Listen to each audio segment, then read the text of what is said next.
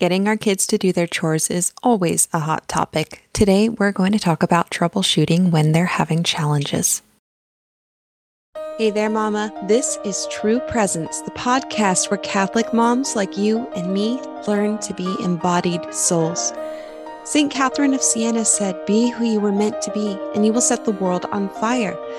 In the midst of hurry, worry, and social media, we're doing a 180 and focusing on real presence, communion, connection, natural living, and bringing eternity into our hearts and homes.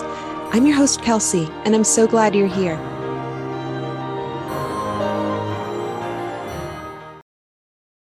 Hello, friends, and happy Easter. I hope you had a wonderful week last week.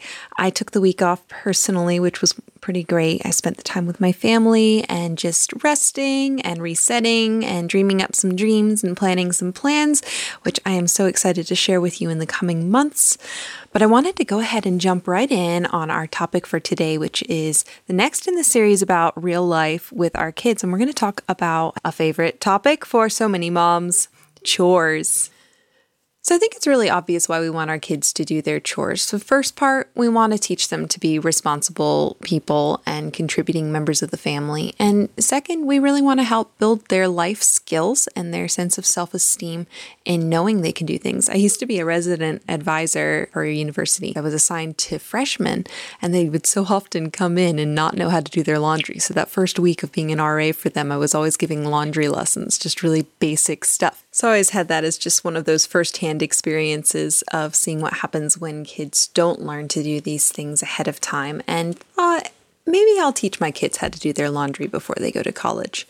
So let's talk a little bit about how to teach our kids to do their chores and just a little more about like how to figure out what's age appropriate for them.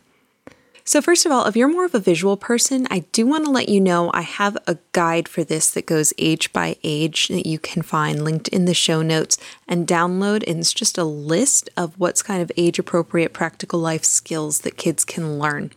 And so that might be helpful to you for this conversation. But just to kind of break it down, kids who are under the age of three are all about just learning to use their bodies well.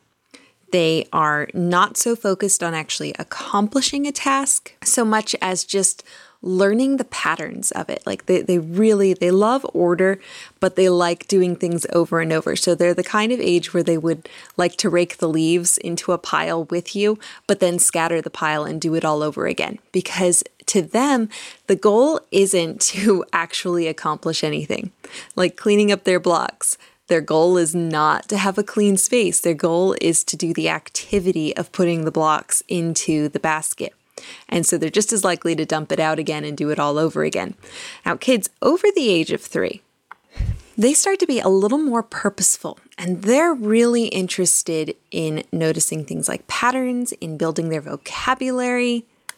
And they're all about learning to be self sufficient. They are the help me to help myself age. You'll notice this, like your kids at this age, they don't want you buckling them into their car seat anymore. They'll scream and shout and say, No, I do it, I do it. And so, for many things, we actually just need to take a step back and set up a way for them to learn the skills they're so rapidly trying to acquire, instead of what we always have this tendency to do, which is to step in and intervene. Then, around age five and a half to six, and beyond that, the kids start to really take ownership and even show the glimmers of like the leadership, if that's in their personality, for wanting to be contributors to their family, to society. And this is an age where you start to see them fostering more consistency. So it's not just on a whim, I want to polish this, which you see in the three to six age range, but more, this is my job and I can take ownership of that. So let's talk about the things that go into troubleshooting when our kids are having trouble with their chores. The first thing you need to look at is the family culture. Have they bought into a shared purpose with you? Do they share your vision? Because a lot of times when kids are having trouble with doing their chores, it's because they don't really see the point. It's not connected to their life and they don't see the immediate value from it. So it's a lot more motivating for like little kids if you tell them, once we get the table cleared off from breakfast, we can spread out the art supplies. Stuff they can immediately connect and see the value of the. F- the second thing you have to look at is whether or not they have sufficient knowledge. A lot of times, kids who are having trouble with a chore, like if you tell a kid, go clean your room, it's actually really overwhelming to them because they don't know where to begin. There's so many categories of things that they could be doing. Even starting is difficult. So, for some kids, you really have to scaffold. You have to break it down into smaller pieces. Say things like, okay, take this trash bag and find all the trash, then come to me before your next assignment. Or sometimes you can write a list of steps like, okay, first you're going to clean out the trash, then you're going to put the books on the shelf, then you're going to put the laundry in the hamper. Uh, just break it down a little bit more because, especially if they've got anything with like executive dysfunction issues like ADHD, then they really need this broken down. They might even need it broken down more than that. The next thing you need to consider is do they actually have the abilities they need for this task? And so, one of the traps that we fall into often as parents is we assume that because a kid can do something in a certain way one time, that means they can do it consistently. But there's a whole slew of skills apart from things like, say, unloading the dishwasher that goes into that consistency.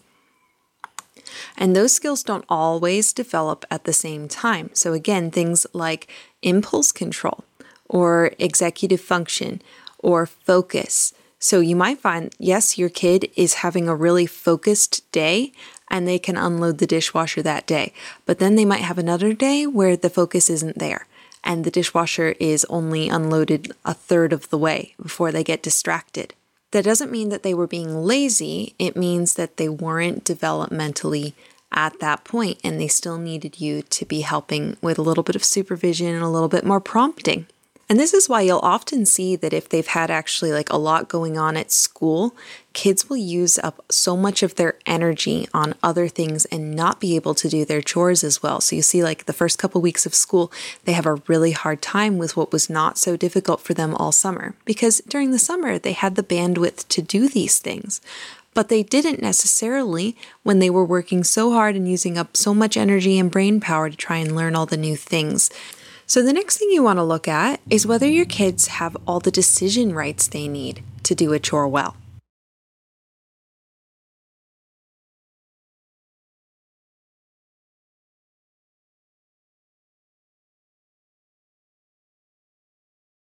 I think this issue comes up most often when we're asking our children to take on an area of the house that's not their own. For instance, if you're asking your kids to help clean out the garage, they might not know what to do with the things that are there because they don't belong to them and they don't have the decision rights. They don't have the power or the ability or the um, authority to decide whether these things get donated or thrown away. And that can stall out their activity, it can paralyze them. So, what you want to do under this circumstance is actually come up with a framework that you can give them for how they can make decisions. Like anything that is super dirty goes in the trash, and all the clothes go to be donated. Just give them a, a, decision tree that they can follow, and then they're able to actually tackle some of those bigger steps. So, anytime you see that a chore is not getting done because someone's paralyzed with indecision, it could be that they need a little bit more clearly outlined from you what their decision rights are.